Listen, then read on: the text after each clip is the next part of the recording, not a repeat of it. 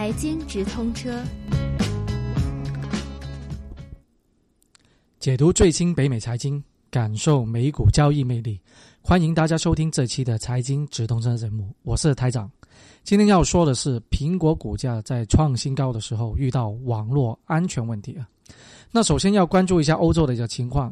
因为目前最能够影响全球复苏的地区就是欧洲，那除了有欧盟和俄罗斯的局势紧张以外，那欧洲的经济复苏其实也并不太理想啊。欧央行在周四公布了一个减息方案，那而且啊还有一系列的一个量化宽松政策，那其直接的后果就是欧元马上被继续大量的抛售，那其实欧元的汇率已经从今年的高位。回落到今天大约啊十个 percent 左右，那当然了，这个和欧盟区一样的呃量化宽松的政策的日本，它的日元的汇率其实也创了零八年以来的一个新低。那全球的资金流向美元资产，那被影响的其实还有黄金。那通过黄金还有美元，通常都是啊两个比较安全的直接投资。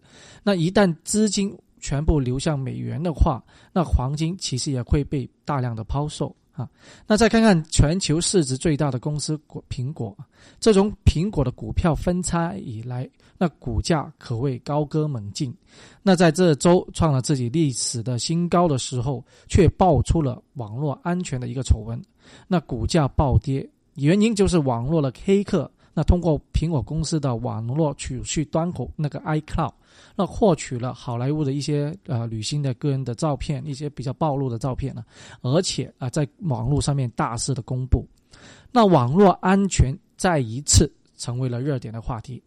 那对于苹果公司的话，即将要公布啊 iPhone Six，就是我们所谓的苹果手机啦。那其实连一起公布的还有它的网络电子支付系统叫 iWallet。那这个 iWallet 的公布将会是一个非常严峻的挑战啊！那首先介绍一下 iWallet，iWallet 是苹果公司在业务分散策略中尤其重要的一个项目。那网络购物啊，电子转账其实都是二十一世纪革命性的一个转变。那对于创新就是根本的苹果公司来说，在手机、电脑这些早已饱和的行业，要有革命性的创新，其实在短期以内已经是非常的困难。那但是这些。虚拟的钱包，还有电子支付、网络金融，还是非常的新兴行业。那虽然早已经有 PayPal 等支付的平台，但其实说到手机上面直接能够支付的功能，目前还没有完全的在市场上面推广。